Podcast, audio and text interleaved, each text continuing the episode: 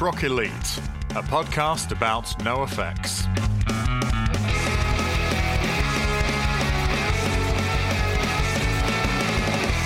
Punk Rock Elite podcast. One, two, three, four. Punk Rock Elite podcast. Punk Rock Elite podcast.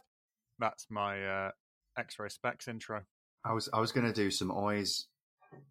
That was uh, it was good. Yeah, no, that's um, that's my uh, that's how I like to imagine all songs on X-Ray Spex' first album is uh, the, how they're introduced.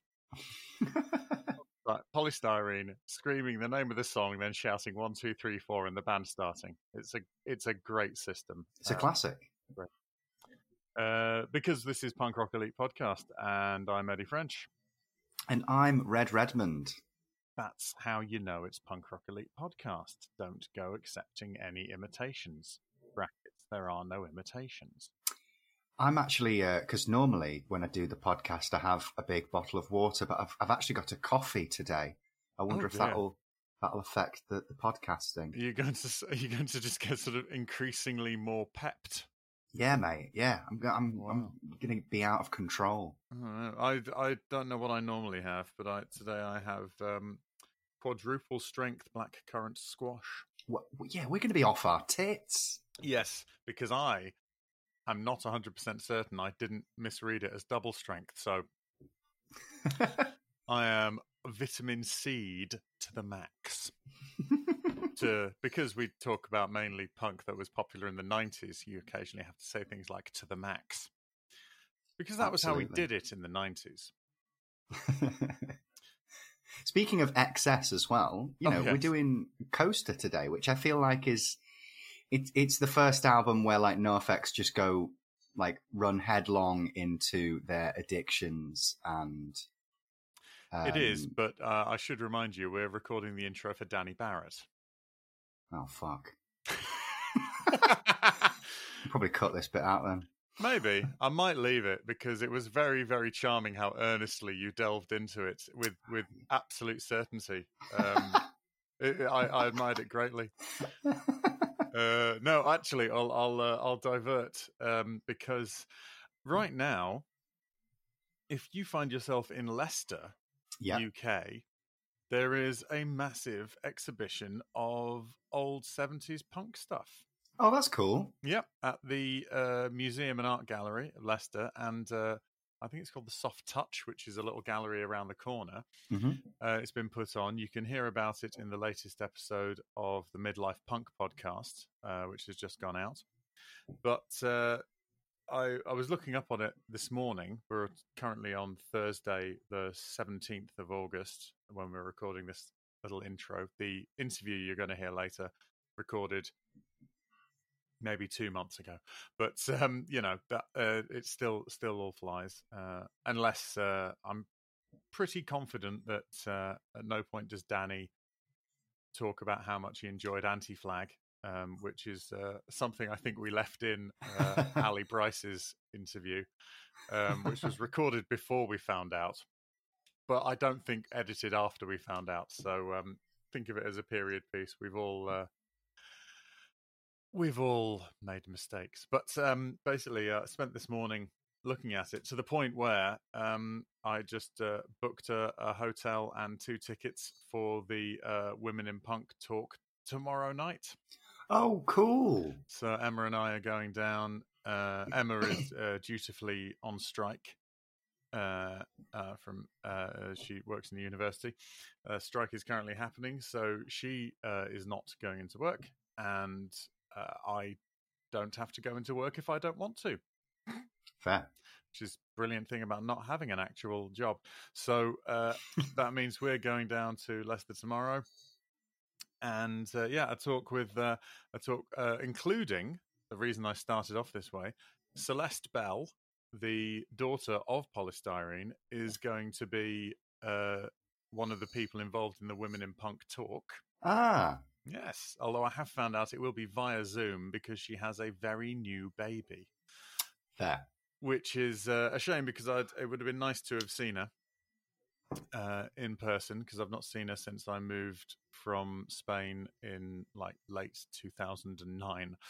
Uh, we've sort of kept up on on the socials and what have you, but um, you know, and uh, if you if you are interested in that era of punk, I know we make fun of it, but you know, you're supposed to. If you go around holding bits of punk in sort of you know in uh, too high an esteem, stops being that punk, doesn't it? But um, her, um, her book about uh, her mum, Poly Styrene, um, a lovely coffee table tome, and also a movie as well. Um, I am a cliche. Yeah, yeah, that one. Um, well, both of them well worth seeking out if you're interested in that. So yeah, so that's my exciting bit. So uh, I think it goes on the whole thing that um, really gutted. I'm doing a, a gig in uh, Bristol, uh, Veg Fest, a big vegan festival, a daytime one. Um, on the 2nd of September, and that's the day that Viv Albertine from the Slits is doing a, a talk. Because um, ideally, we would have gone to that one too, potentially, because Emma's a huge Slits fan, and I like the Slits a lot. But um, unfortunately, while that's happening, I will be in Bristol, which is far from Leicester for those of you without a map handy. But uh, the whole thing finishes on the 3rd of September. So if you can get to Bristol before, uh, sorry, if you can get to Leicester before the 3rd of September, you can go around the, and the exhibition's free and stuff. They've got little extra stuff, you know, these talks and stuff. But yeah, so go and check that out. I'll put a link in the podcast episode. So, uh, what have you been up to, Red? Any impromptu um, overnight stays in cities you wouldn't normally consider going to? No, but I am about to do that because this weekend it's one of our friends' weddings down in Oxford. Oh. So I'm going to a, a, a wedding, um, and I have to be very careful about what I say about the wedding because my partner is my partner is in the room with me. Ah. and if I the am in any way from inside the house, yeah. uh, but no, I'm very much looking forward to it. I love social engagements. Mm, yes, just like people who consume as much weed as you do often do. no, I'm sure you could. She's looking at me. For the benefits of the tape, uh, Red did just turn to look at their partner, just to make sure that their partner was still their partner. In that way, that happens sometimes. And it is unclear. When, that's what happens when you uh, when you podcast caffeinated. Absolutely true. It's going to be bloody Joe Rogan in here before you know it. All of these mind altering chemicals we're on. You ever you ever do caffeine? You guys, you guys, you ever done caffeine? That shit's fucked up. cleaned like three rooms in 20 minutes. Yeah, it's um, it's uh, if people are wondering, oh, normally uh, Eddie whips out an impression when they're a bit more confident that it's good. Yeah, I I'm, I don't like Joe Rogan enough to concentrate on his voice, so that's why. Um, cool. Well, that's uh, that's fine. So we're both uh, we're both away, um, but we'll be back by the time this goes out. So um, hmm, best of luck trying to fuck up with our shit so uh, yeah, so that's cool. Uh, well, today we've got Danny Barrett from uh, the Crash Mats. Yes. And uh, Horn and Hoof Records helps out there, and the Hello and Hoof podcast. Uh, Red was not available for this particular chat, so it's just Danny and myself, which is a shame, but uh, I think it's pretty good. Danny is an incredibly enthusiastic and uh, knowledgeable, very keen guy, and I think it shows. Um, check out the Crash Mats; they are really, really good fun. Sadly, we couldn't put this out before the um, Hello and Who Festival, which uh, was in Oldham, I think, mm-hmm. and uh, had some good stuff. There was. Um, we might as well. I don't know if you spotted any of this drama on the old uh, on the old Facebook, but uh, for the festival, well, well, let me tell you, um, you're going to be very glad you've got a cup of coffee to clutch between both hands whilst looking scandalized, Red. I promise you. Um, a uh, a band, one of many, were booked to do this festival, and they uh, they showed up. They'd been yeah. at Rebellion. Yeah. Uh, they showed up. They watched a band Yeah. Then they told Danny that they wouldn't be able to play their set as they had to return to Rebellion. Oh. To do press. Which, can I add, is punk as fuck. like, sorry guys, we, we can't do our punk rock show. We've got to go and talk to the press. well, also, uh, when you find out uh, one of the press that they spoke to was the Daily Express. Oh. Yes. Uh, for those of you from outside of the United Kingdom, the Daily Express, ha- I think, I don't know if they've stopped it now, but for many, many years after her death, they yeah. featured yeah. at least one picture of Princess Diana on their front covers per week. Yeah. Long after, long, long, long after that woman was no longer around. Obviously, when that happened, lots of newspapers had lots of pictures on her for quite a while afterwards. I understand how news works. But when it was sort of, you know, 2014, yeah. and they're still going, would, uh, and it, normally it was sort of, um, what would Diana think of Harry's wife? Brackets, she's black, you know. I mean, yeah. the brackets were suggested, but yeah. So, um, so yeah. So if you, uh, if you ever see um, the band Slacker. Um, wow, you're naming them and everything. This is yeah. brutal. Nah, fuck it. Um, this, uh, yeah, well, Slacker, but don't worry. Um, you can tell that they're the real deal because they removed the E from their name and replaced it with another R.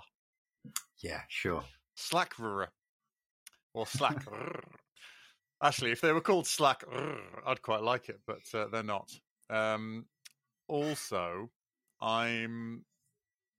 I mean, if you have a look at them, it does look like a Gen uh, a Gen X dad is trying to get his uh, Gen Z kids really into the same rock as him. I, Red, Red I mean, this is up. not good press, is it?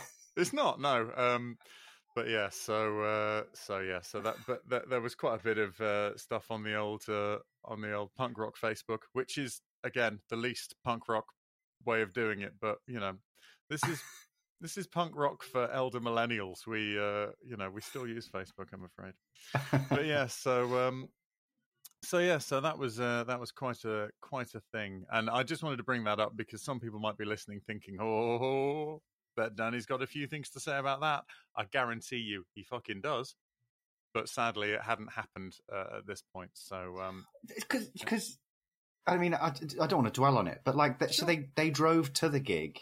They drove from Blackpool to Oldham, which is not a short. Yeah. it's not a short distance. No, it's at least like an hour. Oh, easy, yeah, easy an hour. Uh, presumably with all their gear as well. Yeah, and then watched a band as well. Didn't even sort of like if they if if you were like if you had if it was what for whatever reason i don't see how going to do press is more important than playing a diy gig you know, like a diy festival. You know if you were that punk you'd know which side your bread was buttered. But there was clearly a band at rebellion that they really wanted to see. That or they watched the band who was on before them and went we can't beat that. Or i don't know it's, it's but it's mad that like it's odd you, yeah it's odd. it is odd because let's let's say some mad idea that came to them and they thought no the honorable thing to do would be to go there and tell them to their face that we can't do this. Not going to just send a text or you know call up and, and drop them in we're going to go there look them in the eye and say we're really sorry we can't do this.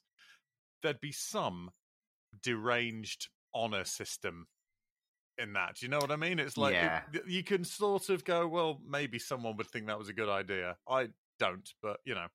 But to turn up, like watch a band and then go, oh, by the way, we're not doing this. Um, the Daily Express want to know. Just, I mean, just just stay influences at, are. Just stay at Rebellion and pretend you've got a flat tire. just yeah, just find a stock picture of someone from the AA. Uh, that's the Automobile Association. Um, so keep forgetting we have an international audience. Uh, yes. Um, unfortunately, people go, "Oh, do you not have Alcoholics Anonymous in the UK?" We do. It's just confusing. Yeah. Um, so you know, an AA meeting could be um, getting coverage for when you break down, or it mm-hmm. could be one step at a time. You know, one day at a time. It's, it, it, it, but you know, either of them. Say you need to go to a meeting, that's fine. Uh, or say you've got a flat tire, exactly. So um, mm-hmm.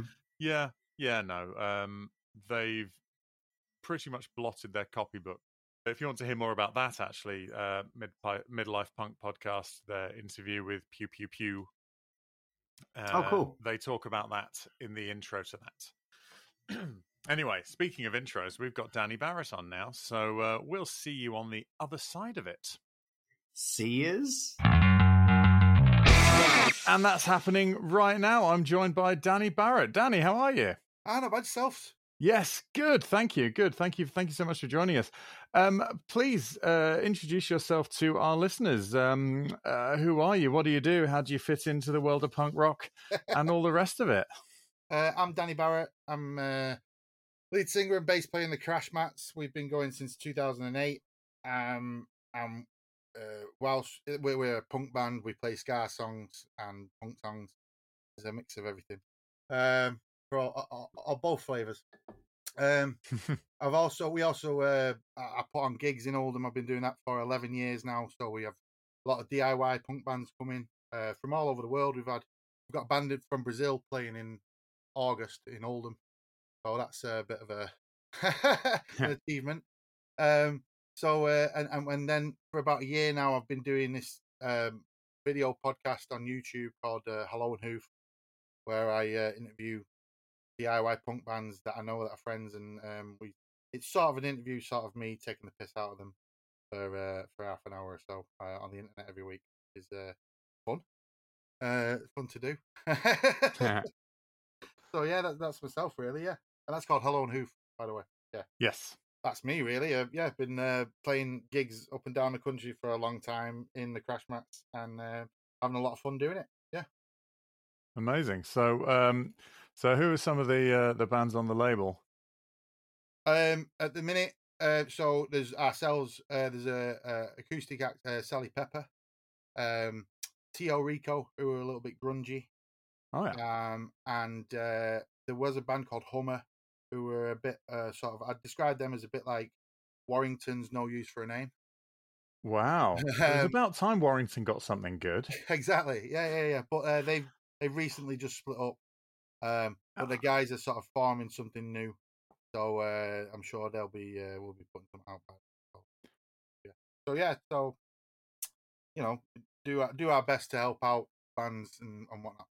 Amazing. That's uh, that's great. Uh, we, we we love having uh, sort of grassroots um, uh, promoters, and now a, a, label and stuff like that on uh, on here. We've had uh, a couple of the guys who work out of the New Cross Inn in yeah. London. Yeah, yeah, yeah. Um, had uh, uh, you know Ollie and Paul from them, and all sorts of stuff, and uh, Stu from the Face Down uh, Club Night and stuff like that.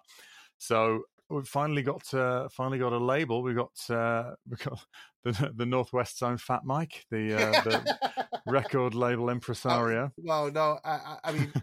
I, I help out with the label more than I don't own it, but yeah, yeah, I I, uh, I help out a lot with it and sort of like yeah, um, hmm do my best with it and to help out other people. So I wouldn't say I'm the fat Mike. I'm more uh, the El Jefe, maybe.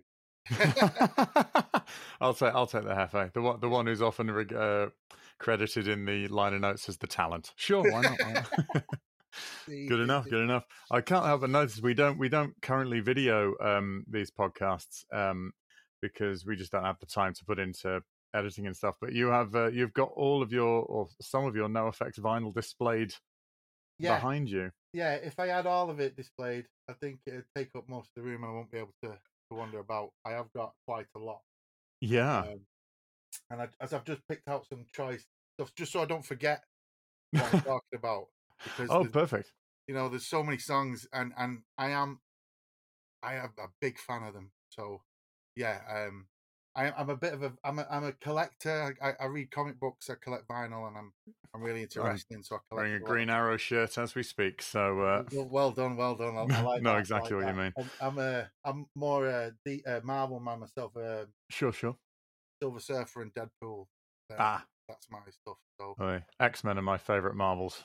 Yeah, I've got a lot of the '90s stuff. Uh, oh, I cool! Read, I reread a lot of that in uh, lockdown, so that was, uh, that was. Lovely. yeah, yeah, yeah. Um, but yeah, so uh, effects. uh, one of my big vinyl collections, along with uh, Snuff and uh, Band Fucked Up, which I wanted to mention to Red because they uh, he was talking about a prog prog rock punk band, and if he if he want if he wants a prog rock punk band, listen to Fucked Up from Canada. Oh yeah, good yeah, idea. Yeah, yeah, yeah. I'll I'll make a note of. Yeah, they're definitely uh definitely up. They'd be they'd be, they'd be up their street definitely. Excellent. I'll I'll mention it to them tomorrow. That's fantastic. Yeah. Um, cool. So, uh, well, we, uh, you're you're a huge fan of NOFX. When did that start? Do you remember the first time you heard NOFX? Yes, yes, I do. I remember vividly the first time I heard them. It was uh, '96. Is when we first I first got into punk. soul. um, the guitarist in the Crash Mats, uh, Senor Royales. He, I've known him since I was five. Yeah, five. Hmm. And um, he one day he lives around the corner from my grandma. He used to look after us on a weekend when my mum and dad worked. He came around one day with um, a Crass record, a Conflict record, Dead Kennedy CD, and a, a, a tape of on one side it was uh, White Trash, and on the other side it was Punk in Drublic. wow! And uh, he we he played all of this to me, completely blew my mind, and was like, "Right, we're starting a band now, and uh, this is the music we're going to play." Wow! So, yeah, so that was, uh, and then we I discovered my uncle was into punk back in the seventies and all that, and so we went into the loft at my grandma's house and found all his old records, all the um, Buzzcocks and the Sex Pistols and the Clash and, oh, and stuff like the Dickies. Is he was really into the Dickies as well. Oh yeah, yeah. So I've got a load of early Dickies singles, and uh, I just think some of that's amazing. Like even now, the Dickies and the Toy Dolls as well. He's into the Toy Dolls, so I've you know. I've been I've been listening to the Toy Dolls a lot lately. I've, I've, I've sort of always known they were there, but I've only really sort of started dipping in. There's some really great stuff. I really really. Like I've always I've always thought they were proper good fun, but yeah, forget what uh, Olga's guitar playing is just unnecessary. like just so surplus to requirement, but brilliant. It's so good. The whole bandit, like sometimes yeah. the bass runs and stuff like that. You just think, what's going on here? What like you know? Every, eh, during lockdown, I took it upon myself to try and learn a punk song on the bass. You know, so like start off on a Monday by picking a song, and by hmm. Friday knowing it full and just you know not even to be able to look at the tab or anything like that. Yeah, and uh, I gave up on Tuesday uh, on, on some of the by Dolls ones. Definitely. Yeah. Yeah, it's it's insane. Although they're they're it's weird. They're like a super group now because Duncan from Snuff is in them and uh, yeah. Tommy from Goober Patrol. Goober it's in them. Yeah, yeah, yeah. It's yeah, yeah. it's just you know, it, but then they're. I think they're one of those that are sort of massive in. I I haven't done any research, but I imagine they're massive in Japan and Germany. And I and you just you know when you just go, I bet half of their mortgages paid off just on those two nations, and largely, you know, you, you sort of go, oh, I I know where they go three months a year, you know. Yeah, yeah, they know where their bread's buttered. Absolutely, yeah, absolutely, and and quite right too. Hey, if you can make a living doing what you enjoy, then uh, you're the envy of everyone, really. You're right, you're right. and I think there is subtle influence on NOFX as well, um, because I've seen Mike's face light up whenever someone mentions toy dolls around. Yeah. Him. And I think there's certain songs that there are people like to say, oh, they've taken the Bad Religion uh, harmonies, and they have in hmm. places, but there's other songs where they've taken the toy dolls. Yeah. Harmonies, like Leave It Alone. Uh, that's a that's a toy doll song. It it is, and and also the uh, the the doing a song about someone weird who you know. Exactly. yeah, yeah. That's such a Toy Dolls move, you know, or yeah, um, something. I mean, you know, what's one of my favorite Toy Doll songs? Fiery Jack. It, it's about deep heat. it, it's it, it's about m- muscle soothing ointments. and it's not a it's not like a metaphor for the government. It's no, just about it's that. Just about that, and that's why I love them. And that's that's yeah. my blend of punk that I love that stupid, uh, fast, stupid songs uh, about nothing. That's, yeah, that's the sort of like corner niche that I love. But there's no name for that. So no, no, there's uh, have core, I suppose. I have to old core. I don't know. yeah, we'll I have to call it something. You know, new genre now. Well, that's it. Well, um, I I was listening to Chris DeMakes from Less Than Jake does his podcast where he goes through songs with the writers, and yeah. you know he mainly calls up his you know for the first however long he was calling up his mates, so it was all punk stuff, which was really really cool. Yeah. But they had um, one of the Vandals, I forget which one, doing uh, "Oi to the World," right? And and he said, "Well, the thing is, is that when we started out, we were pretty much an oi band who didn't shout oi because we wanted to be the Toy Dolls, who were an oi band who didn't shout oi." Yeah. And I was like, of course, the Vandals are the toy dolls. Of course they are. Of but, course they are. That's but it never even crossed my mind. They got songs about having a mullet and you know all this. You know, I was like, it's obvious, isn't it? Oh they, god, yeah, it totally is. They've got a song about what the Offspring getting sued by Agent Orange so yeah, yeah and taking the mick out of Agent Orange for doing it. So yeah, so, yeah, they're completely the the American uh, toy definitely. That's wonderful. I just it's just one of those. I had to stop the podcast and just you know when you sort of receive a piece of information and the world just makes that little bit more sense. You go, oh, whoa. Yeah, so yeah, so yeah. that was pretty uh pretty well. So so how so how old were you then when um when you were played uh, Crass well, was, and NOFX in the um, same day? Thirteen. Oh wow, okay. Yeah, so I was a Roman Catholic high school kid. Oh right. And the first song he played me was "So What" by Crass, and it just that just completely blew my mind. And I mean, we're we're from Oldham, so we were a bit thick, and we're like on top of a hill, in uh, like isolated from everybody else a little bit.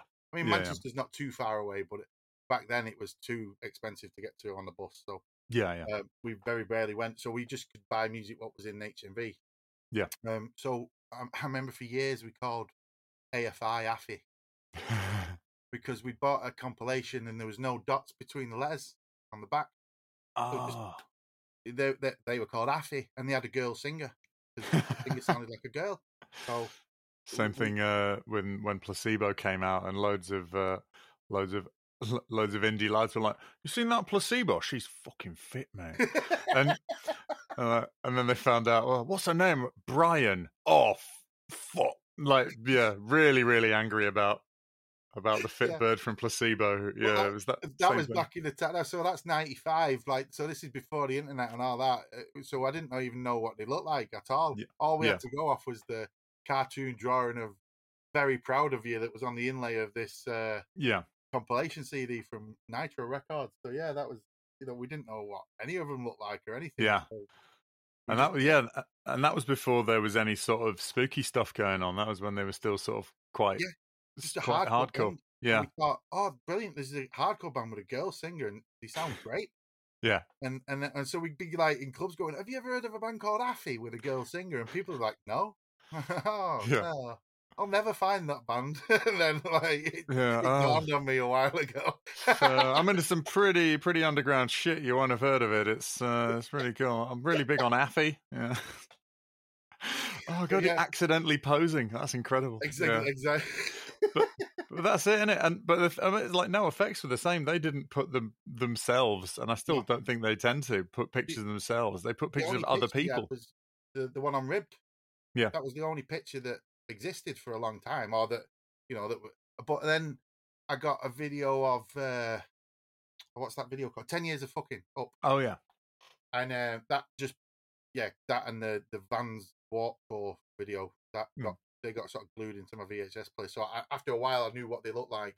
Yeah. Um, but it took me a long time to see the dead Kennedys for the first time. Which you know, just a, a, picture of them. I never knew what they looked like until I was like in my twenties, I think. Yeah, no, they, yeah, they they were because they just had the burning cop car on Fresh Fruit, and then because they were so big on like artwork yeah. and the the artwork being as as um, vital and sort of uh, um, what's the word I'm looking for as sort of confrontational as the uh, as the music that the but pictures themselves was sort of quite a, that's what the Bay City Rollers did. That wasn't. Yeah. Exactly, yeah. wasn't for wasn't for punks. So um, yeah, They, they, put a picture of a different band on the back of the front cover of the first album. They so. did, yeah. You know, um, they got really. Was it like a tabernacle choir or something? It was. Yeah. It was something like that, wasn't it? Yeah, they, they, got. I've got that album with that picture on somewhere. Um, but yeah, they got really in trouble for that. Um, yeah, yeah, they did. It, it's it's always it's always amazing the first time you hear Jello Biafra speak. Oh God, yeah, I've been to a spoken word gig of his. Yeah, it was supposed to be an hour long. Um, uh, I think we left after about two and a half. He was, he was still going full speed. Yeah. So it's, it's sort of you know this this singing and then and then the most important thing you have to remember uh, it's like wow wow eddie yeah. what you've got to remember yeah an important thing yeah and he's i've said this before so uh, regular listeners yawn with your mouths closed but um, only only jello and johnny rotten think that by saying something you don't believe in a stupid voice is still like the height of like cutting sarcasm. oh, my favorite president's Ronald Reagan. It's like, oh, sick burn. Wouldn't like to be Reagan well, right now. You know, Jello did bring us uh, No Means No and uh, uh, what's the guy with the keyboard? Uh, Wesley Willis. Oh, so, no, I absolutely love Jello Biafra. I just, exactly. I just, I just love the, uh, I just love that he still thinks that that is cussing. I, I find it quite charming in a way. but uh, yeah, it's sort of, it's, it's so sort of earnest and sarcastic all at once. It's really impressive. It's amazing, amazing. Yeah, absolutely wonderful. So, um, so that, so that was that. How how long after we are forming a band that sound like this yeah. to the actual band happening? Ooh, um, not too long to be fair. Probably about a year. Took us about a year, and then we started. We played a gig. We just started playing gigs in Oldham and, and mm. Rochdale and the surrounding areas, really, and and then you know GCSEs happened and yeah. you know stuff like that. Uh, work happened and stuff, and then uh, we kept going, but just kept changing the name. So we, I mean, we we started off being called the Ungovernable Force to the Conflict album, and right. none of us could spell that. So we quickly changed it to Perfect Government. And then uh, it just became a succession of stupider names. And then we got to where we are, basically, um, me and Rolls. And we've got a drummer, Chris, who's been with us for eight years now. And that's the, the hmm. main thing. It's just been me and Rolls. And I've, you know, drummers. And every time we've got a new drummer, we've changed the name. got you. So, so sort of uh, as the as the sort of the style changed, or is it just um, changed to get on with you presumably getting better at your instruments and yeah, being able yeah. to accommodate new styles. Yeah, definitely. You know, it, yeah. back to the thing about was being a bit stupid. We used to think brass were ska parts. um, just because we'd never heard it properly, yeah. and we just saw it written down in Kerrang. Um, so we didn't, you know, we didn't, didn't fully understand it. Um, but yeah, we so we, so yeah, we, I think we've we like NOFX. I wouldn't want to listen to our early stuff. um, well, look, don't worry about that. I knew someone who swore down that Rocket from the Crypt was ska, and it transpired they'd never heard them, but they had seen them, and they had like matching shirts, quiffs, and trumpets. So, like, you're not going to hear a lot of upstrokes from those guys, mate. It's not, it's really not that. But you know, this but there's no, no nothing quite as certain as a 13 year old who hasn't got a clue what they're on about. Exactly. There's the yeah. certainty of that. If I could harness just a tenth of that now, I'd be able to make real decisions that would improve my life. But as it is, I'm not gonna. Yeah. If I go go back then and just I'll give myself a slap as well. Because I, I remember cutting a t-shirt down because I'd seen Johnny Rotten wearing a jumper that was like cut around the nipples, like oh, yeah. any jumper down I, I did that with a jumper that said San Diego on it and put my swimming badges on and went to a gig just like that, you know, at like 14. Uh, you know, like, what are you doing? What's going on here? The those swimming badges. That's good. I, I, I think that's brilliant. it was like I don't know if you're a, a fan of Doctor Who, but um, the uh, the uh, era of Sylvester McCoy. Oh yeah, yeah, yeah. He had um, he had Ace as his companion, and yeah. she had a bomber jacket with loads of patches on it because they wanted yeah. to make her look kind of rock.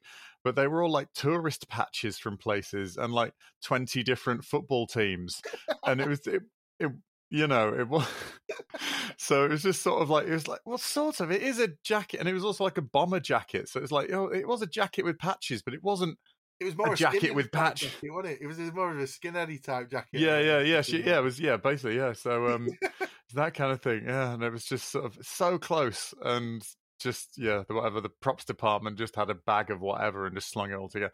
I mean, this this was eighties BBC, so the the and also they were trying to get rid of Doctor Who at the time, so the money was not being poured into it. I that's a different podcast. Yeah, cool.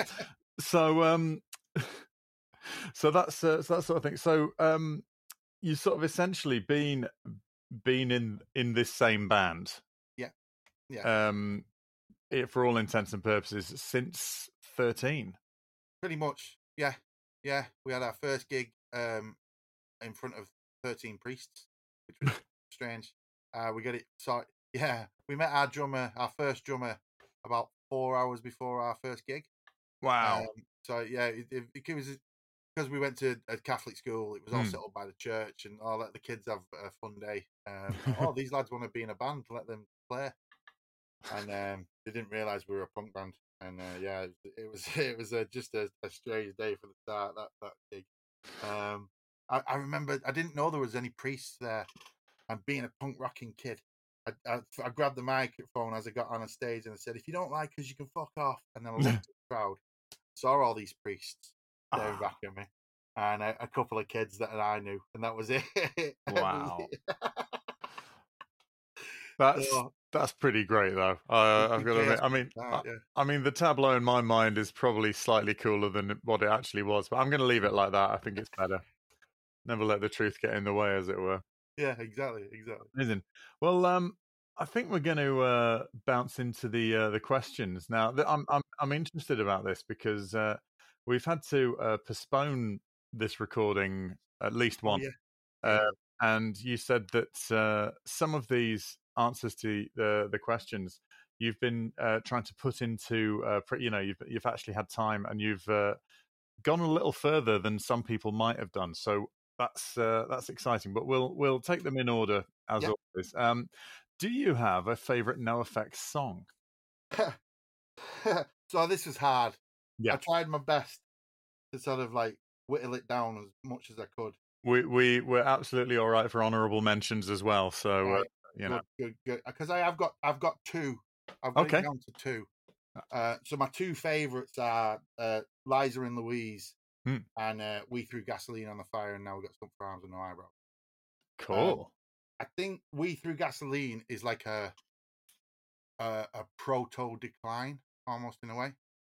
Yeah, yeah. Because I'm a bass player, I've tried to play it on the bass, and it's all over the fucking place. Um, hmm. It doesn't make sense, and it is really like three or four songs put into one, as he's wanting to do. Recent. Yeah. Um. So, and it was it's it's it's on a Punk-O-Rama. I think it's on Punk-O-Rama three. Yes. So he's one of the first ones I heard that wasn't an album track. Yeah. Um. But and Liza and Louise is just the first one I always think of when I think of NOFX that hmm. album mm. White Trash just yeah yeah yeah of, of course the first ones I heard so they that just sticks in my mind but I've got so many others like Olive Me or All of Me that was on a, that's on a physical fatness three oh yeah yeah an amazing I still can't play that bass line um, but it's an amazing cover of a, like a Willie Nelson Tim oh it's an old jazz standard yeah yeah yeah yeah yeah uh, there's that one and then um, uh, Eddie Bruce and Paul. it's just hmm. The Death of John Smith. Oh yeah. Uh, drugs are good. See her pee. Uh, two on glue and I'm telling Tim. Oh. Um, are two amazing songs as well. Hmm. Um, but like I when I first heard them, I I got a, I had a, a compilation record from Germany called 200 Proof Punk, and it's two on glue, but on the back it's called I am going to tell Tim. and then when when So Long comes out, they've got a song called "I'm Telling Tim," and yeah. it's completely different. From, I'm like, oh right, well that's a different song then. And then year, um, can't remember if it's "Fuck the Kids" or if it's "Surfer" that that's on. One of them. It's on "Fuck the Kids." Fuck the Kids, yeah. So yeah, it, it yeah, that's amazing. And then it, I've become a cliche. Is a favorite of mine at the minute. Oh yeah, yeah. Just because the the fandom I'm I like because I've been into them for so long.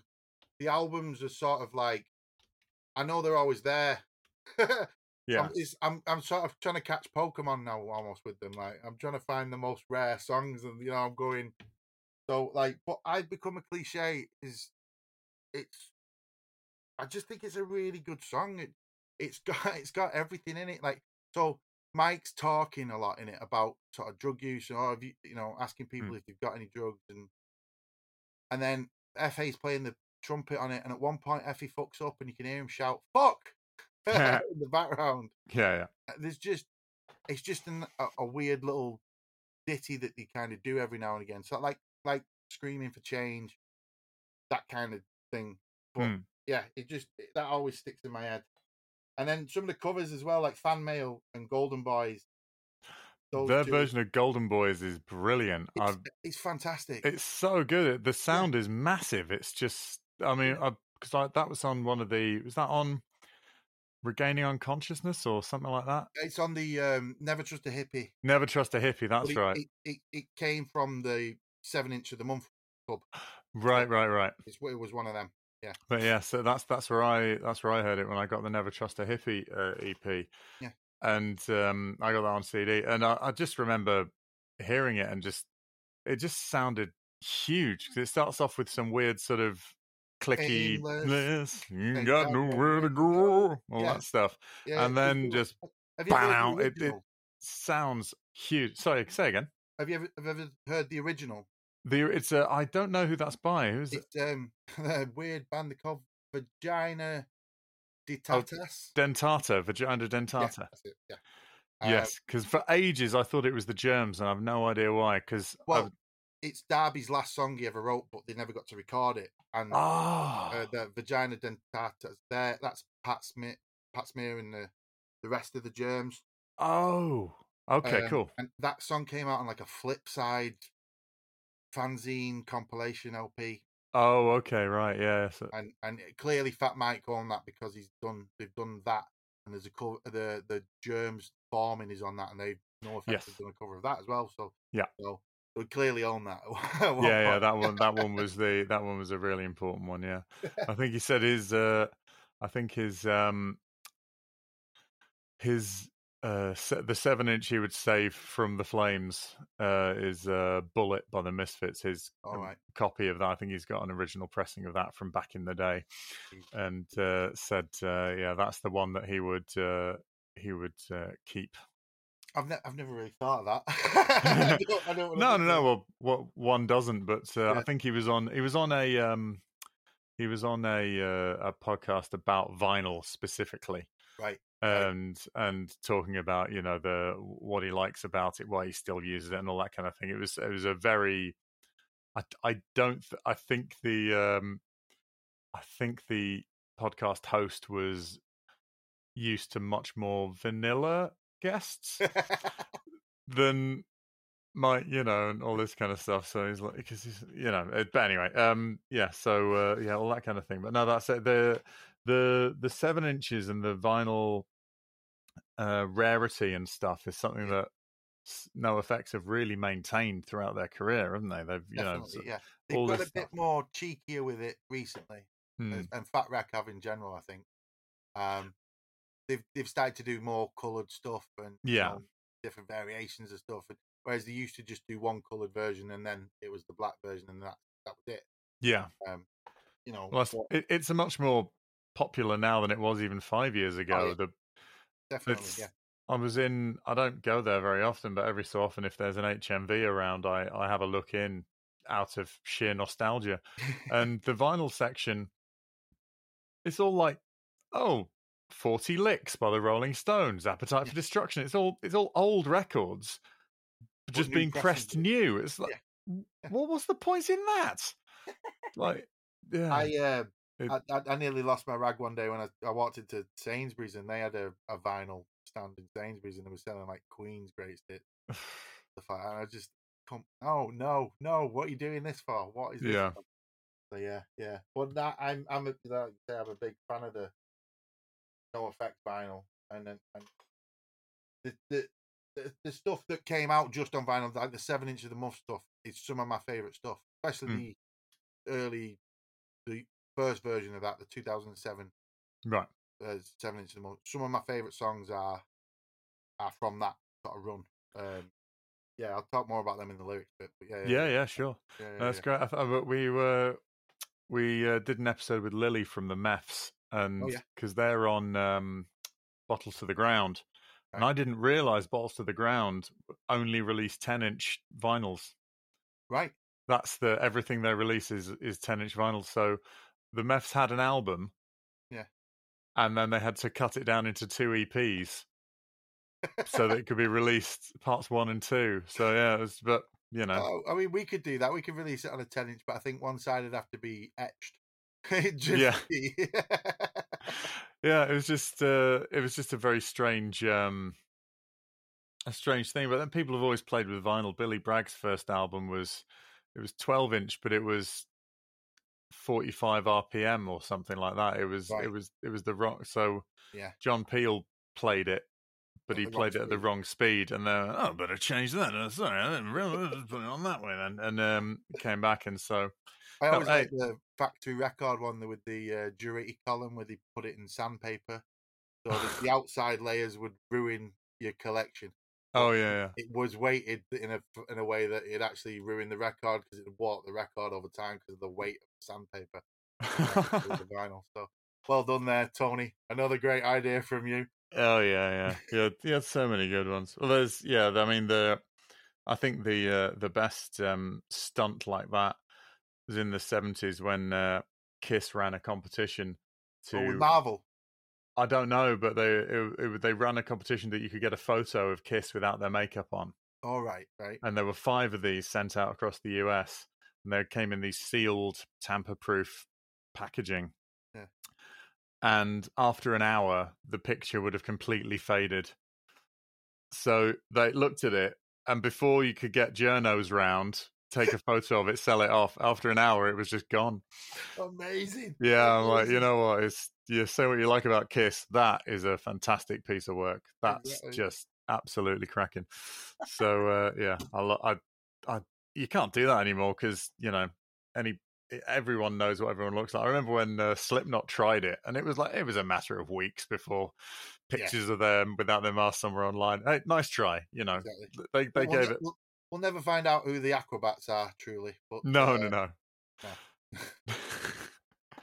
no, no, no. Not unless you, uh, not unless you go into the uh, the office of uh, kids TV production uh, places in the US and go, "Oh, it's all of this lot." I'm like, oh, how, how could you tell? Um, except except for the one who's made all the money in uh, in Blink One Eight Two. But you know, oh, yeah, yeah. It's uh, it's really really funny because uh, he seems so placid, and they're like, okay, you got to wear this bodysuit and this weird helmet, and he's like, yeah, sure, whatever. Well, no, apparently that was the point where he was like, no, are you taking the piss? Oh, really? Oh, yeah. Right. He um he was happy with it, you know, for the pictures of the album cover and all that. Oh right. when the first gig came up, they were like, uh, "Right, okay." We put the gear on, and and, and the MC Bat Commander went over to Travis, like, "Right, you gonna put the gear on?" He's like, "No, what are you talking about?" Right. He, he had to have a bit of a conversation. Oh no! How does that not come up? It's... He probably that's, wasn't listening when they were talking about it. To be fair, that, that's almost listening. Would you like to join the Aquabats. Yeah, yeah, sure, sure. Okay, so uh, this one, then it goes to the Ska bit. Well, I'm not playing ska. You've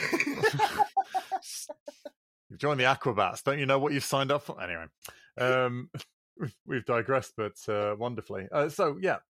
Well, clearly, um, you have access to pretty much everything they've recorded by the looks of it. So, do you have a favorite NOFX album?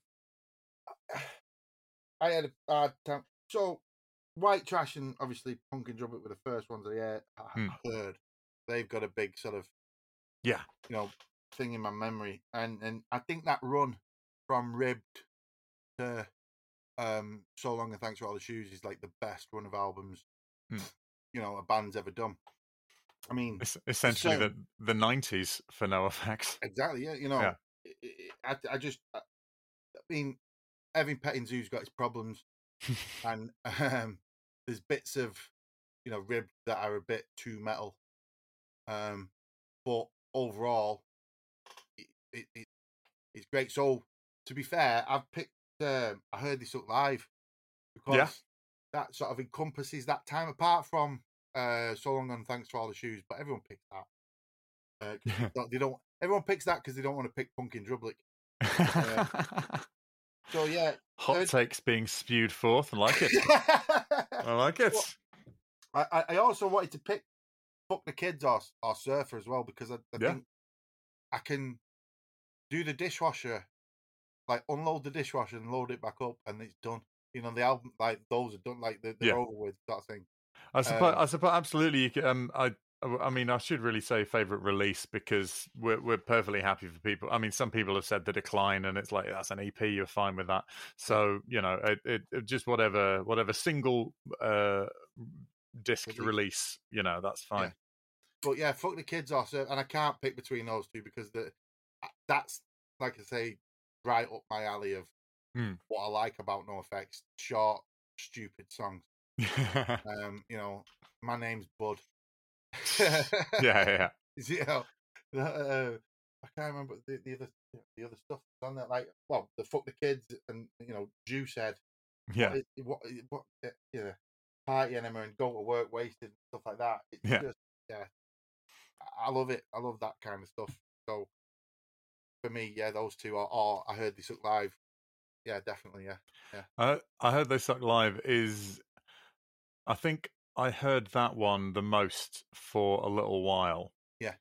Um, because I sort of got into it when I got into them, got introduced to them. So long was probably just released or just right. about to be released. Right. But it was uh, we were all sort of reliant on each other for people were getting different bands. Yeah. Like people go, oh, "Well, this is my band," yeah. and so someone already had no effect. So you knew you had access because we would just be taping them off each other and stuff. So you knew someone had access to that. You go, well, I'll get that eventually. Yeah. Once I find a tape I don't want anymore, you know, to, you know, cover it up and do all that. So yeah, so those one that, which is why sort of for me, so long is just ubiquitous, and I can't even pick favorite songs off of it. I think of it as a single piece of music you know like a yeah. one one whole thing yeah. like if i hear one of the songs if it like if my music players on shuffle and I don't hear the following song, I, I do get a little bit itchy. It's it's it's just one of those ingrained exactly things, isn't it? Yeah, there's certain songs where you've got to hear them in a row. It because I we we had um we had White Trash and then Punk in Drublic on one on a tape.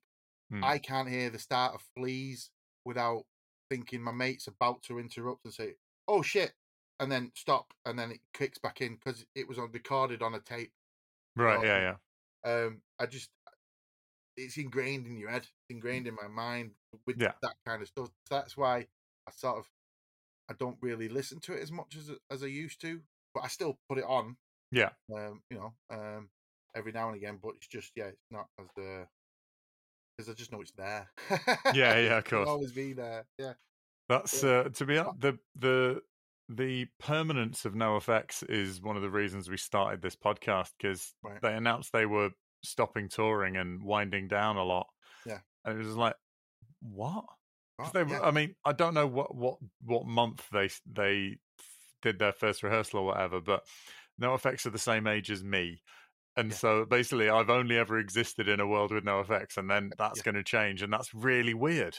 I think I think I'm a really? year older than them. Right? Yeah, yeah but it's just such a strange thought. It's like they've exactly. always always been there, and it's always like, been there. Yeah, since I've know. got into music like properly, they they've yeah. always been there.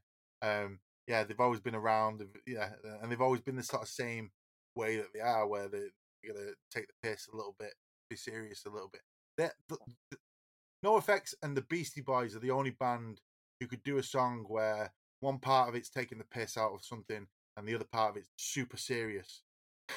like, yeah, I, I, couldn't name another band who could pull it off properly. Yeah, oh, so, I mean, I think yeah, some people maybe try, but you're either sort of a very po-faced sort of, you know, Rage Against the Machine or Anti-Flag or th- those kind of, you know, uh, uh, talking about very serious things and you know uh, with some and and doing it really really well with some great tunes and stuff. Yeah. Or the sort of yeah, the Vandals aren't addressing the prison system. you know what I mean? and you wouldn't want them to either. Well, yeah. mainly because one of them's like quite a quite a right wing Republican. So I definitely wouldn't want to hear their views on the prison no. system. so, yeah, yeah, yeah, yeah, It's a holiday camp, but you know what I mean. You know, take that you know sort of perspective from it.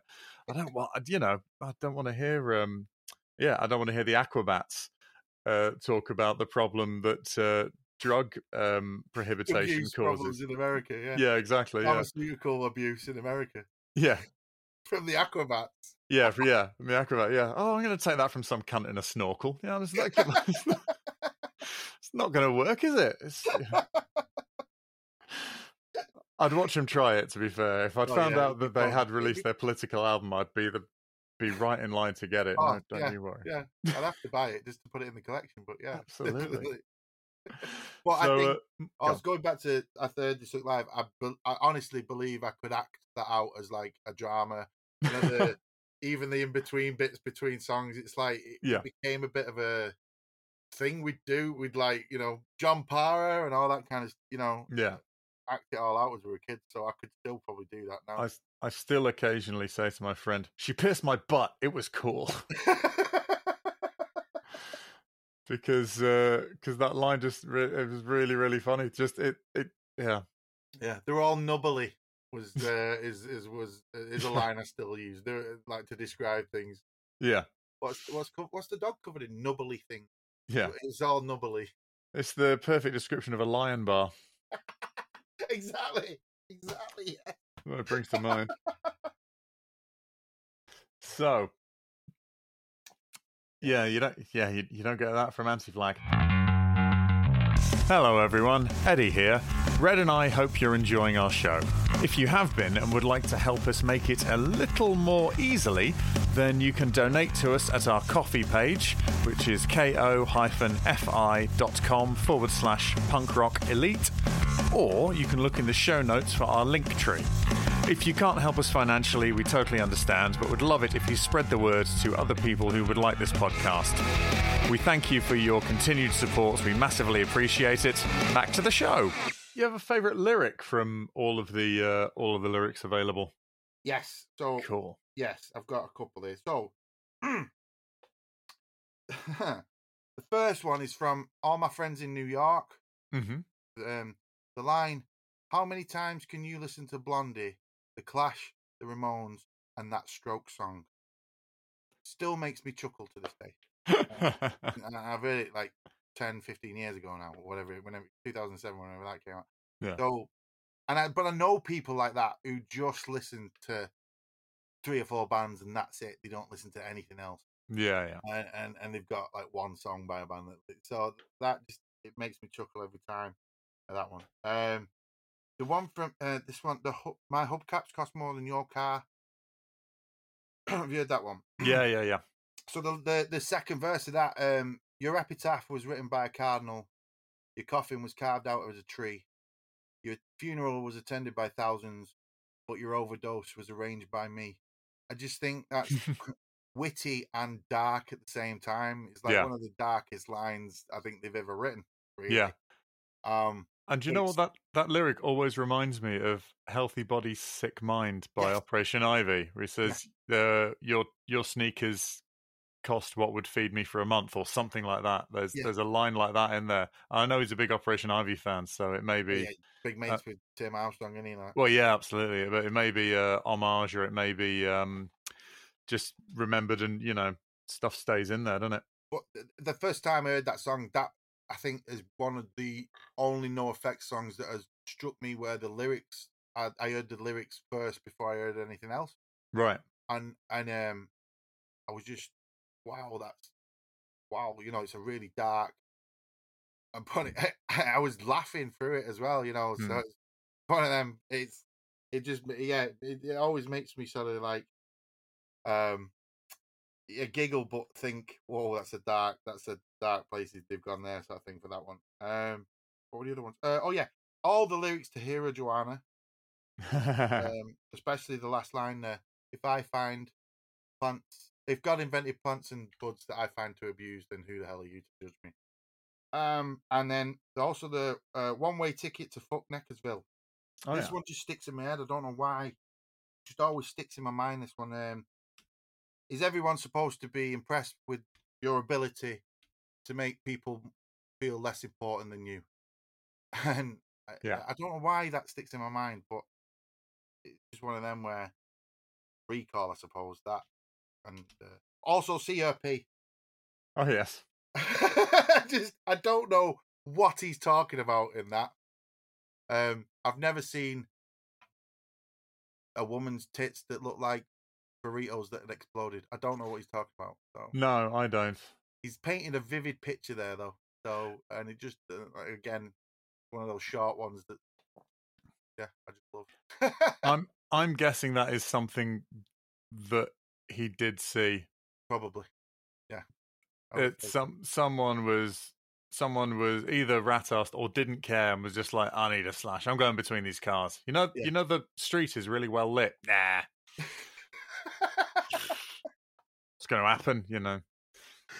I can get a song out of this. Yeah, absolutely. Like, wait a minute. Not a very long song. Perfect. I've got I've got just the just the release for this. Yeah. I've just I've got just the weird bit just weird enough bass line for this one.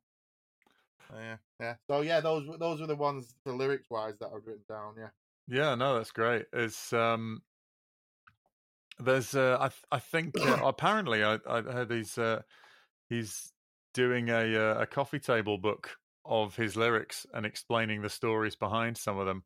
Brilliant. Apparently, um, that's one of the many projects he has coming up. So, oh, I, I, I'm, I'm having that. I'll buy absolutely. That, yeah, because there is some of that I just I don't get, and I've always wondered for years, like, what is he talking about here? What yeah. is going on in this? Um, I know, like, I think we threw gasoline on the fires about Tim Yost or whatever he's called from Maximum Rock and Roll. Uh, uh. Tim Yost. Sorry, yeah. Tim Yost was uh, the Blue Power Ranger, wasn't he? Or is he Christopher? It, Christopher Yost? No, Christopher Yost is a comic book art writer. Oh my god! I'm not oh, sure.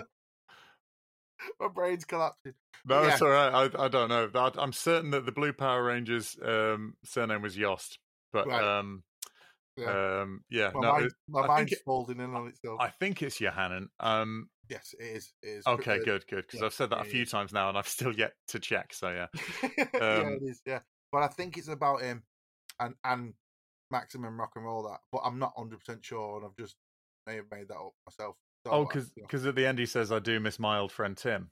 Yeah, but the, the, if you look at the lyrics, he's ta- sort of talking about um poses within punk. I think really a lot of the lines um in it, like um, and and I think he's he's sort of having a go at Maximum Rock and Roll, the magazine. Like the first line, um, brilliant, a word best describing dumb. I think yeah. he's like what probably they'd say about an album, you know, and stuff like that. You know, but I'm looking into that probably a bit too much. Well, no, I think I think it's um, I think it's a uh, one of those uh, things. Yeah, it's um, yeah, a prophet not to be made but heard, all that kind of thing. Speaks in tongues and sarcasm. I think it's about how uh, snooty yes, the zine the got. Yeah. But that he really, really did like the guy who ran it. Yeah. But as, a person. Yeah. Uh he got snooty with what he did as in, in, in his job. Started to believe his own press, which can happen to the people who hate posers as much as it can to the posers. You know, we can all we're all um there's all, always potential of getting too big for your boots, isn't it? Exactly. Exactly. Yeah. But yeah, because that's where you know I'm telling Tim, which is a much more sort of fond, or uh, seemingly slightly more fond, and you know it's. uh But that's it's more jokey, I think that one. Yeah, tongue in cheeky. We're gonna have a go at your butt. well, he's he's playing he's playing the guy who'd be sucking up to Tim. Yeah, he's playing the uh, the sycophant character of. Uh, oh, did you hear they've left Lookout? Oh, I can't believe it. Yeah, that's yeah. one of those ones. Sell yeah, absolutely. Yeah. You'll not be able to play Gilman Street anymore. Yeah, exactly. Yeah, yeah. and that's um yeah, it's like, oh, can we gatekeep them, Tim? Can we? Can we? Can we? You know, all that kind of good stuff. Yeah, and um, and I think that yeah, I'd I'd I'd love to see a uh, a book of uh, a book of those lyrics explained because it's also, I mean, certainly from the actual from their band biog, you know, the the autobiography of the band, that there's so many little looks into what it was like in the 80s punk scene in Los yeah. Angeles that you don't get in places. I mean, you know, we know what 77 in London was like. Yeah. Because, well, partly because of, um, what's his name? Someone Savage who wrote England's Dreaming, which is oh. so dense, yeah. but very, very good. Well, and lots of other people who go, I was there, I was there, I was there. And it's like, exactly. yeah, sure you well were. documented that era, wasn't it? Like, yeah, absolutely. This, right with like, with sort of gangs and, you know, yeah. all of this stuff. It's like it's just another world. It's it's just insane. You've got that decline, the first decline of Western civilization. As a oh yeah, yeah, really. But that's that's about it. Um, yeah, you know, I know that there's the Dead Kennedys filmed a bit of stuff. All right. For their recording of "In God We Trust," um, and uh, it's mainly them in the studio, but they do have a bit of live stuff, and some of the live stuff just look you wouldn't want to go to that gig. yeah, yeah, exactly. Yeah, yeah. Oh, I'm far too afraid for that kind of thing. Oh, no, no, no, no, no. Yeah, no, like, yeah, I'll stand in the back and just be cowering. Yeah, absolutely. Yeah, it's um, it's yeah, it sounds sounds so frightening and and lawless for sort of modern ears, but you and know. also, when you listen to the Cokie the Clown stuff, oh yeah, he doesn't paint a very nice picture of it at all. So. No. know? No, really not. Yeah, that uh, that Cokie the Clown. I've only listened to it a couple of times. I mm. think it's really, really good. Yeah, it is but good. Yeah, you've got to wow. be you've got to be in uh, in the right frame of mind to listen to that. I think. Yeah, it's like the the last two albums. Yeah, they've gone super dark on them. Yeah, and uh, it sounds a bit. They, they sound really quiet as well um, compared to other albums. Hmm. Um, but uh, yeah, they've gone just a bit too dark, and I've just yeah, they're not. Nothing really sort of sticks in your head off as much as uh, I, find anyway. Yeah, the only one that's really stuck with me is "Don't Count on Me." Right, but I think that's because Mel's singing the the chorus, right? Or and it just it, it just sounds so good. Like just those little moments of it really stick with me. And um, yeah, and yeah, well, that's apparently they've they've spent a huge amount of time on that. And right. the last time they did, they spent as long on an album was Heavy Petting Zoo. And look where that got. I think that well, that's the reason they did uh, "Fuck the Kids" So yeah. he, he, wrote wrote them quickly. They recorded it the first the first take they got through to the end. Yeah, pretty much all right. It might show him the day before or something. It was pr- pretty much in the studio. They put it down live and then put the vocals on afterwards. I think it was. Yeah, yeah taught it to him, recorded it. Next track. Is that, have you ever heard that at all? The split they did with the spit. I have, yes. So they did a cover. They've done a cover of themselves on this. of uh, Hold It Back, which is on the sort of maximum rock and roll stuff, I think. Oh, is right. It, it's not on Liberal Animation. I don't think so. No, it might be on the the Mystic EP compilation thing. Yeah, I think it is. I think it's on that stuff. Um, if they did that, if they re-recorded the Mystic stuff, I think that'd be amazing. Just going off that track alone, because that yeah. is fantastic. Um, but yeah, it, it I, I think the sort of if they were going to re-record some old stuff, maybe do all the Mystic stuff, redo all that. Uh, Red has a, a theory that they think that they're going to record the first three non-Hefe albums. Oh right, what as they are. I don't know, but or or certainly thinks that would be like Red really wants them to to get an idea of what NOFX now yeah. would be like forty years ago. Ah, right. Okay. Right. And I'd, I'd, I'd, definitely say do the mystic stuff. I wouldn't. Yeah. May, maybe liberal animation because that is bad. But uh, you got to leave ribbed. They've already done. Yeah, that's true. They did the live one. Yeah. Um. Yeah. So yeah. Hmm. That'd, it'd be interesting to hear all that. Yeah. yeah. Would be, would be interesting to hear. Definitely. Yes, it's the uh, it's uh, it's a funny one, but that's just how it goes. Okay, cool. Oh, do you have uh, do you have a favorite memory of NOFX? Yes. So, uh, ninety eight was the first time I saw him in May nineteen ninety eight uh, during my GCSEs. Um, I cheated on my French uh, exam uh, by recording Champs Elysees on a tape and handing that in, saying it was me. Um, and um, so I went to the gig uh, on Saturday night. They played Champs Elysees. uh, I went, oh, brilliant. Jump forward and somebody jumped backwards and I broke my nose. Oh. At the, the gig. Uh, I'd spent the next three or four songs with the St. John's ambulance guy watching El Hefe play from the side. And then, like, so they started me out and then, you know, went about. I had to, I had my music GCSE on, on, on Monday morning and I remember bleeding on the on the paper uh, from that. oh no. Um, but so yeah, that's like karma. The only musical qualification you need.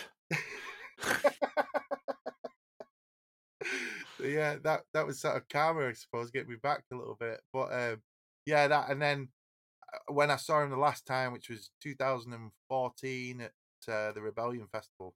Ah. Um, I was right at the front. You know, I, I had a brilliant time, and then after it, Mike walked up and down the front, and I had a bit of a chat and a you call it a thumb war. Oh yes, he's big on that, isn't he? Mike. So um, I, I, yeah, I, I, was very happy with that. I, have had a thumb war with one of my idols, if you will, if you want to use that word. Um, yeah, yeah, yeah. No, that's good. There's um, a few. Uh, there's a few sort of little things. The thumb war with Fat Mike is uh, is sort of there in, in that sort of god tier interactions, in it? Uh, Definitely. Uh, similar yeah. to uh, comedian Ali Bryce we had on uh, a week or two ago um, who he got the bro package for the Hatfield gig. All right. So he got to meet them all. And uh, after his photo with Smelly, Smelly hit him in the nuts. nice. Which um, is like, oh, okay, cool, yeah, yeah, that's that's tick. That, yeah. That's... I would, I, I didn't go to that last gig in Leeds hmm. just because it was on my birthday, so my missus had stuff planned for us. Uh, but I, I didn't want it to end. I don't want it to end really. So if I don't go and see him, they've not finished. fair enough. Yeah, yeah, that's fair enough. Uh, well, I I live in Leeds, so uh, I thought yeah, it was. God, yeah. How on earth was I not going to? Uh, Red, Red's only in Sheffield, so it was like you know it's uh, makes sense su- for you guys. Though. Super close, so we were there, and um, yeah, it was. Uh, it got emotional. They had to keep on reining in their sort of emotion because they had so many songs to get through because they're like, we're doing two albums plus a few of the, you know, the the hits and stuff, or you yeah. know, the or just the, you know, these that and the other. So yeah, it was um, it was uh, particularly odd. But so they, was there uh, not that much banter then? Not a massive amount. There was still some though. Right. There was still some. They, they, they didn't knock it off completely. Um, they they did omit um, Jeff wears Birkenstocks. Uh, they didn't have time for that one. um, but they also they also have been having bathroom breaks in these gigs. They play about an hour, go right. to the bathroom. I mean, I'm guessing Mike's using the cistern rather than the yeah. the bowl, but it's my theory anyway. But um, you know but also i can believe they did need a slash as well they you know they're they're they're getting on a bit it's not uh, the bladder isn't what they used to be and all the rest of it but yeah no, not at all. they they sounded good though they really did it's a sh- we i think we got the last really good one right. i think hatfield was okay and then as soon as they got to Europe, he lost his voice, and yeah. everything started going off, and people getting very angry. So they may well, they may be prolonging this final tour of the, theirs to okay. go back and do, do a better do a status quo slash kiss thing and just keep being on your final ever tour. Well, maybe. I mean, apparently, apparently, Mike has said, "Now, once this is done, this is done," and we'll see. We'll see. Fingers crossed. Well, yeah, he, he tends to stick by stuff. Well, we'll find out. We'll find out. We we can never be sure. So the uh, the broken nose in uh, May of two, of 1998 definitely my most fun memory. nice. Um, I'm excited about your answer for this question yeah. because um, this is uh, well, I, uh, I'll, I'll, just ask it and uh, and and and let you uh, let us in. But uh, what do you think is the best way to introduce NOFX to a non-fan? So, my wife Catherine um, doesn't like punk really. Uh, mm-hmm. doesn't really like music that much. She used to, but yeah.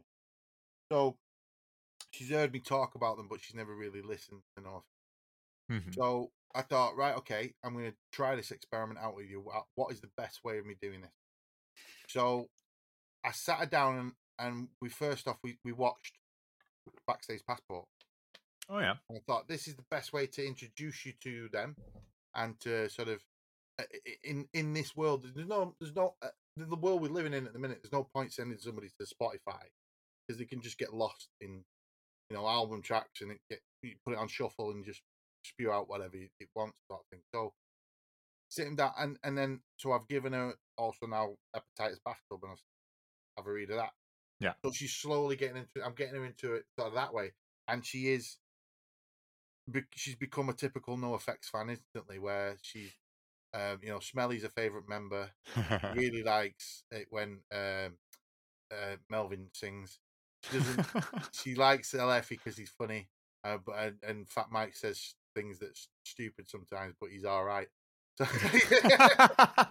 yep, yep. That's the, the, the experience, isn't it? Yeah. yes, yeah. So she's been like in like you know seven days, she's become a fully fledged NOFX fan. wow, but, uh, this is the first actual case study that we've had of this. This is this is fascinating. I love it. So this is what I did. So I started her off with music wise. I started her off with um, American uh, heroism. War on Errorism. War on Errorism. Sorry, yeah, yeah, yeah. American uh, Idiot by NOFX. yeah, that and uh, Pump Up the Valuum. Oh, yes. Because I noticed when that came out that a lot more people that weren't into punk but were into sort of rocky stuff got into NOFX on that album. It's a bit strange. There's no ska on it. No. Ah, yeah, yeah. No, there isn't. Yeah. There's virtually no trumpet. It's a lot more, and it's not quite as fast as uh, as so long or something like that. No, or not not overall have, as fast. They do have the jokey song at the end. Um, oh, the theme. Yes. Yeah. Yeah. But, they have that, and they have. um well, there's a couple. Uh, actually, I think that's the only sort of jokey one on it. The only sort of straight up comedy one. There's well, yeah. the pharmacist's daughter, isn't there? There's, so there's comedy sort of titles and, and little bits of laughs and jokes here and there, but but nothing, nothing that's sort of musically funny. No, those yeah. songs are sort of very straightforward songs. You yeah. change the lyrics, and you wouldn't think that that was a joke song if you like, you know, that kind of. Thing. Oh, well, apart from the the now for something completely similar, which yeah, but that's the sort of like in joke for NOFX fans, really more. yeah, yeah, absolutely. It's um yeah, so that yeah, okay. And how's she yeah. been getting? So yeah, she, she's slowly getting on with that. She she came back and uh, she said uh, she's listened to them. She enjoyed them. She didn't think um, they would be. She thought they'd be more shouty. oh, okay. One of her phrases. Yeah. Uh, but yeah, she did enjoy the music. So I'm gonna say right, okay. Well, now let's try the the more heavy stuff like Punk in Drublic or yeah, uh, White Trash. Let's try those two and see how you get on with those. Um, yeah, yeah, yeah, yeah. Interesting. But, slowly getting into them, but I think this day and age, that's probably the best way to get someone into them. You got to passport, give them the book, and just let them find their own way with the music. That there, there is a huge amount. That's the thing. It's not like fifteen albums, and then half of their discography is on EP and yeah. seven inch and stuff. Anyways, like, you look like... on Spotify, and I think there's something like 750 hours of NOFX on there and that's not even all of it. You know, yeah. missing a lot on Spotify. Yeah. So you know, there's a lot to listen to. So to say to just go, here's their back catalogue off you pop. Yeah, yeah, it's really really tricky, and it is as disparate as. The, like it, it, it's as disparate as saying to someone, here's the Beatles and playing them I Want to Hold Your Hand and Revolution number nine back to back. You'd be like, what? How is yeah. this? You know, you know, you and, give them playing them. Uh, I am the Walrus straight after it. All. Yeah, absolutely, and, and then. Yeah, and then yeah, and all that kind of stuff. It's like, what the fuck is this? You know, there's nothing. This does not. This is not one band. Whereas you know, you're playing some, you know, day to days, and then you know, Champs Elysees. Yeah. It's like play them together on the sand, and then the decline. Yeah, yeah. Like, yeah. But uh, to be fair, I should have mentioned before. Together on the Sand has got one of my favorite lyrics as well. Uh, country music playing on the radio, so I turned it off. Um, amazing line. yeah, well, that was the that was the the least trouble they ever got in uh slagging off country with, music. With country music, yeah. yeah. They've not done well with that, have they? Fucking hell. Half the reason we've that's that's possibly those comments are in part a reason that this podcast actually started. They they they forged it because then they stopped being able to tour as easily, and then there was like, we don't like touring anymore. Yeah. Done. Plus, I think uh, them getting rid of Kent didn't help as well. Um, well, he, I think he still does their sound. He does, but he doesn't. He's not their manager anymore. No, no. And and they've got rid of uh, a couple of other guys. And Jay Walker's not with him. Jay anymore. and Limo. Limo's a barber. Yeah, so and and Jay's working for other people. Yeah, yeah. The fun as touring has sort of gone out of it as well. Really. Yeah, well, they have um they have the guitarist from Goldfinger uh with them on tour at the moment, doing playing the ska parts. Right. In like um All Out of Angst and stuff like that, and oh, yeah. um because because uh, that, that I mean that, they were played by one of the Bosstones on the uh, So oh, Long album. Was it not Dustin um, Lanker then? Because I've got that album, the porno album. In, oh right, Dustin Lanker did. That's it. Have you ever heard that? Yeah, yeah, the Rubber Bordello soundtrack. Yeah, yeah, yeah. I, I, I, really want to play poker on a and tie a lady to a train track listening to it, but yeah, yeah, uh, it's, it's great. I, love it. yeah, it is really good. no, yeah. it's uh, it's proper funny that one. Yeah, no, I, I really like that one. No, um, no, they've had a couple of people do. Uh, I think Sasha from the Mad Caddies played it on the their cover of Radio by Rancid. Right. Melvin and Hefe, not that great at ska guitar, so good enough for live, but for the studio, they just get other people to do it. so now they're doing that for the uh, for the final shows and stuff. It's uh, yeah, absolutely. No, no, no, make it work. Yeah, you're right. So we've sort of maybe touched on it a little bit, but what what do you think is NOFX's legacy? What does their legacy look like? I think they'll well they'll be remembered as one of the best punk bands ever. To be fair, and I think a pioneer of DIY punk as well, because you can't, you know, they are, you know, the kings of DIY punk really in a way. They've started their own label. They've never signed to a major label. They've always refused MTV to play their stuff, you know, and I, you know, can't. They're the biggest independent punk band I think going of them and our Bad Religion. Yeah. You know? Um. So I think, and and and then now with the punk rock museum, which is a bit of a weird idea, but at the same time, the stuff they've got in there, you sort of see that yeah, someone needed to put that somewhere and and document it. Joe Strummer's um, last bag of weed. yeah, and so they've got a a settee Kurt Cobain once sat on. I oh, think that one. I think that one's from the Duchess in Leeds. I could be. I think it might be because that certainly that was the green room thing at the Duchess of York in Leeds, yeah. um, which my teenage band played about a week before it closed. It's a shoe shop now. It's deeply upsetting. Um, but yeah, back in the nineties, and there was uh, yeah, there were there were photos of Kurt Cobain sleeping on this sofa. So if it is that, I mean, he slept on a thousand sofas though, hasn't he? Let's face exactly. it. Exactly. But um, every time I hear Kurt Cobain slept on a sofa, I go, "What? Like there was it the Duchess in Leeds? Oh my god!"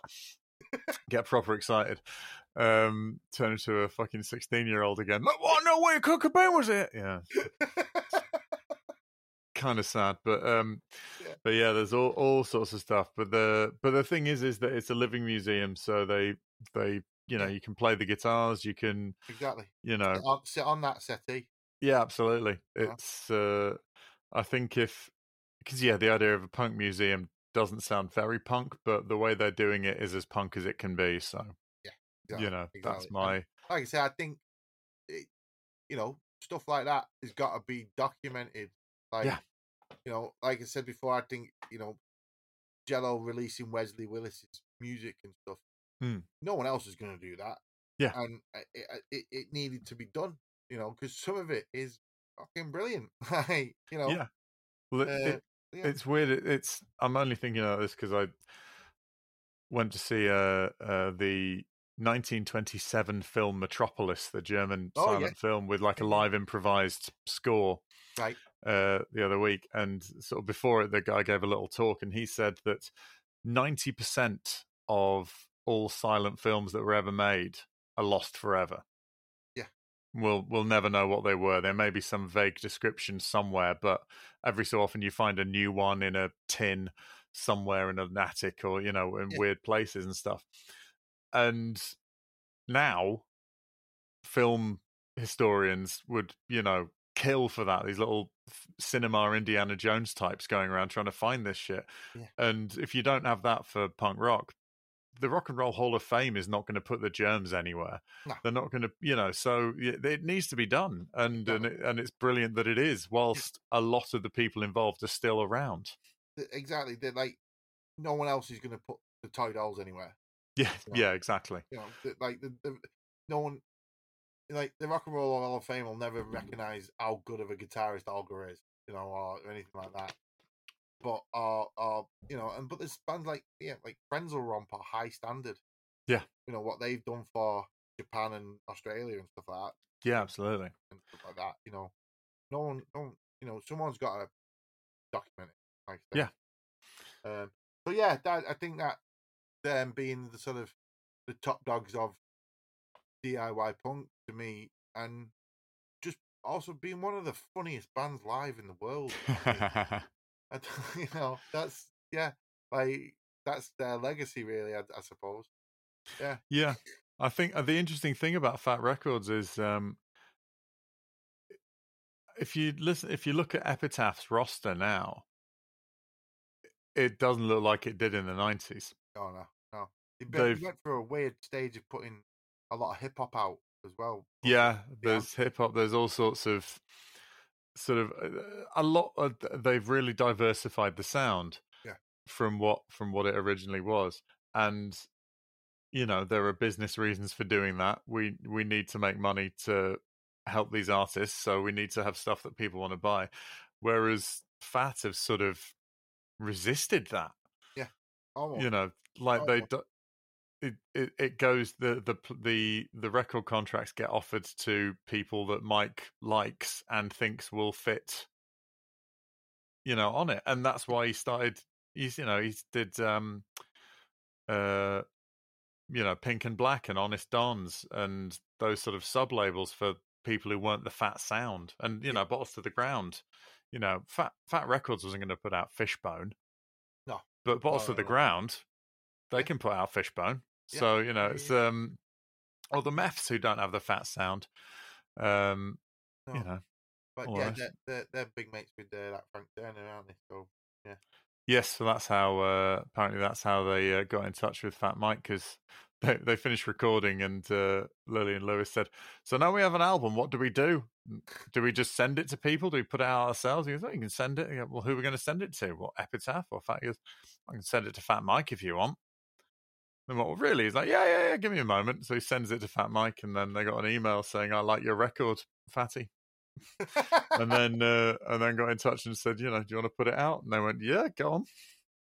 Oh well, the days of throwing a CD at somebody on the stage, just ignoring it. Yeah, yeah. Now it's now it's like a thumb drive or a, a QR code. So yeah, scan this and goes to my Bandcamp my SoundCloud or something. Yeah, yeah. that's uh, that's uh, that's yeah, that's that's great. Now we come to we come to the most important question. All right. The most important question: Who is your favorite member of NOFX? Well, I actually I answered this question in 2008 when I went to see them in the Ritz in Manchester because mm-hmm. uh, they had four T-shirts on the wall uh, it was NOFX, and uh, on them was uh, Smelly, Melvin, Fat Mike, and El Hefe. Mm-hmm. Buy one, and on the back it said like NOFX. it said the you know their name. There's NOFX, I think. So I bought the, and I'm wearing it tonight. The El Hefe one.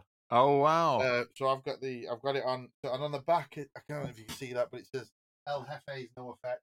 Oh wow! So I've, I've, I'm, I've always been a no El Hefe. I've always, I always thought, even as a 13 year old, he improved the band and made. Oh yeah, yeah. better. Um, like I love Rib. I think Rib's a great album, but Yeah. he just like White Trash is just amazing. Like, and he, he just improved the band overall in general. I think. Um, and after watching Backstage Passport again, I want to give an honorable mention to the crew, like Ken and Limo and Jay Yeah. and those guys. I'd love to hang out with those lot for a day as well.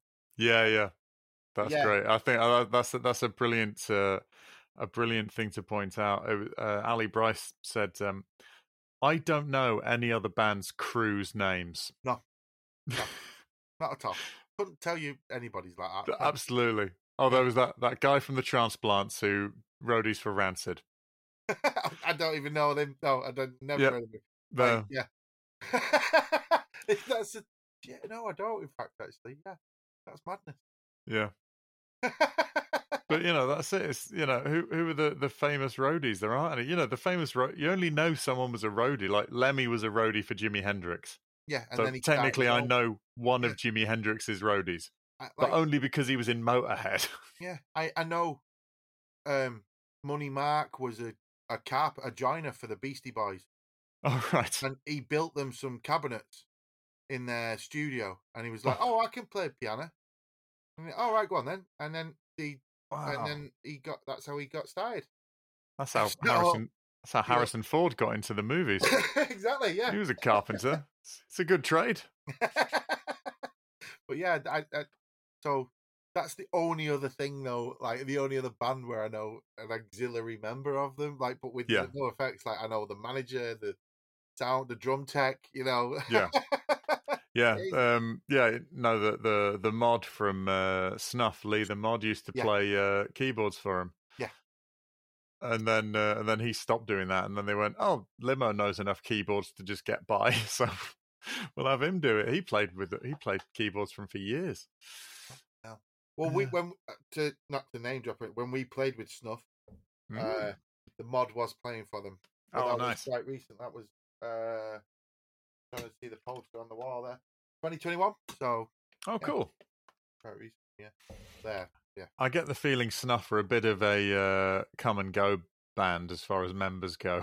Yeah, yeah. As long as there's Loz and and and, and Duncan there. that's Yeah, yeah.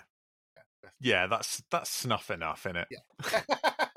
There are some, but that's the thing is that you know once once Hefe joined the band, it really cemented. And uh, when we were looking at, we did um, when we do the the album sort of deep dives and stuff. We actually put the longest line and White Trash in the same episode because we're like, this is the first, this is the introduction of Hefe, Yeah. like the first year, and they use him so much oh, definitely, definitely. so much so much trumpet so many voices like on white trash he does three different voices on the three different songs he does Buggley Eyes he does um uh straight edge yeah. and uh johnny appleseed the Appleseed as well, yeah.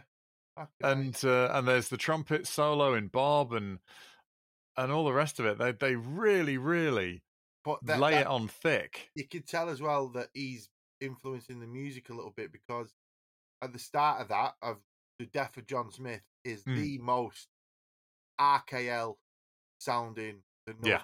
Have ever been. yeah yeah absolutely Really. And then by the end of uh, White Trash, that's gone out the window and they're full freaking Toy Dolls almost. you Yeah, know, yeah, like yeah. Buggley Eyes and that kind of thing. yeah yeah um, absolutely But yeah, that I think the the the RKL influence on them is is is massive as well. Like It is, yeah. well there. But oh they're brilliant but the the rkl sort of comes and goes definitely. Like yeah. sort of sometimes it's writ, writ, really writ large and other times it's sort of completely absent little parts here and there. yeah yeah. But it, I think recently he's been talking about a lot about Fatty has been saying a lot about um, uh, rudimentary Peni and how Mm. what it- the last album was how the drums on rudimentary Peni's album sound and they wanted he wanted it to sound like death church Yeah, yeah the big drag yes that's that's their big Peni influence sort of album. Yeah. that'd be my album for In the Fire. oh really Yeah, Death Church. I've got that, and I got that for free because the guy didn't know what he had. wow he, he, put it inside a copy of uh, Christ the album, like oh, right. and thought it was the poster for that, and thought Christ the album had three records, so I got that for like a fiver. Wow! And it's like virtually untouched. It's you know perfect I think. Oh yeah, wow! Yeah, that'd be my run out the fire. Grab that. Yeah, definitely. Fantastic. Sweet. Well, thank you ever so much, Danny. I really, really appreciate this. No worries. Thank you very much for having us on. This has been brilliant. Absolutely welcome. Um, wh- where can people find your various endeavors, Crash Mats and the Hello and Hoof and all that stuff? So, Hello and Hoof video podcast chat show. Um, check that out on YouTube at uh, Horn and Hoof Records YouTube page. Lovely. Um, the Crash Mats we're on Spotify and iTunes. We've got a new album coming out uh, the start of September. Oh, cool. Uh, 69 Spotify listeners can't all be wrong. um, we've got our other albums on there 69 Peruvian Panpipe Classics, and now that's what I call Crash Mat 69. Um, we're immature, uh, if nothing else. Uh, I'm sure plenty more. Exactly. Yeah. Uh, yeah. Yeah. So, um, and and yeah, so that new, and then um, we've got loads of gigs in Oldham coming up. So come and if you're into punk rock, uh, 12th of August, if this is out, then we had a big gig with Wonk Unit and Goodbye Blue Monday coming and Incisions, loads of good bands. So yeah, it's gonna be good. Uh, so yeah, I've got all that. Yeah. Amazing. Well, thank you very much, Danny. You truly are one of the punk rock elite, and uh, we'll uh, we'll let you go now. Thank you ever so much. Thank you very much. Thank you very much. You're welcome. Oh, Danny Barrett, is there something upon which he has no opinion? No. uh, lovely interview. Uh, I remember enjoying it greatly. Um, I would highly recommend you look for the crash mats that you look for uh, Horn and Hoof Records and the Hello and Hoof podcast. Um, it's a video podcast. It's all it's all uh, exciting and there's all daft mucking around in it. Great. That's cool. Yes. So uh, yeah, absolutely, and uh, we'll put links to all of that stuff in the description. Um, so yeah, if you've got anything you'd like to add to that, uh, punk rock elite podcast at gmail.com. Um, we'll get back to you. Uh, yeah, so pretty good, really. I think we might even have um, a little bit of um, what is the name for it? Correspondence. Oh, yes. So here we go. Zach Allen got in yeah. touch on Insta. Uh, said, uh, just found your podcast and I love it. NOFX is my favorite band, and the discussions about the albums is awesome. Keep up the great work, lads! Exclamation mark. Awesome. Yeah, it's nice, isn't it? So thank you very much, Zach. Really, really appreciate it. Hope you're still enjoying it all. Um, when you eventually get to this point, because I know what it's like when you've got a backlog of podcasts you just found. You, you know, if you like to start at the beginning, then you'll be wading through the mire to begin with. So that's good. So uh, yes, thank you ever so much. Um, yeah, really, really exciting. Uh, so um, yeah, you got anything coming up, Red?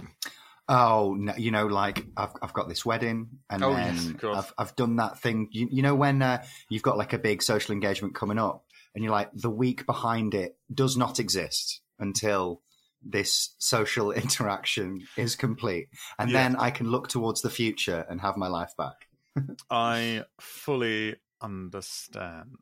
Yes, um, I'm off on. Oh yeah, on uh, so on Saturday, going to be waking up in Leicester, uh, and then when back home, uh, going to see uh, Teenage Werewolves, a Cramps tribute act at the Irish Centre, and um, I believe there's a Bauhaus uh, tribute act. Oh, cool! Yes, my girlfriend. That's a great pairing. Yes, it is. Yes, absolutely. So uh, we've got uh, sort of pure goth um, uh, to start with, and then sleaze uh, afterwards. So uh, very excited about that. So uh, yeah, so the weekend's looking nice for me. I said that like a weather reporter. So the weekend looking nice for me. Um, cool. We'll uh, we'll see you all next time. Thanks so much, Red. Goodbye. Thank you so much, Eddie. Bye. Thank you for listening to Punk Rock Elite. It was a Pick Scraped and Fruitcake co production by Eddie French and Red Redmond. If you're not following us on Instagram or subscribe to the podcast, please do. The main theme and production was done by Eddie French. Please contact us at punkrockelitepodcast at gmail.com. Thank you.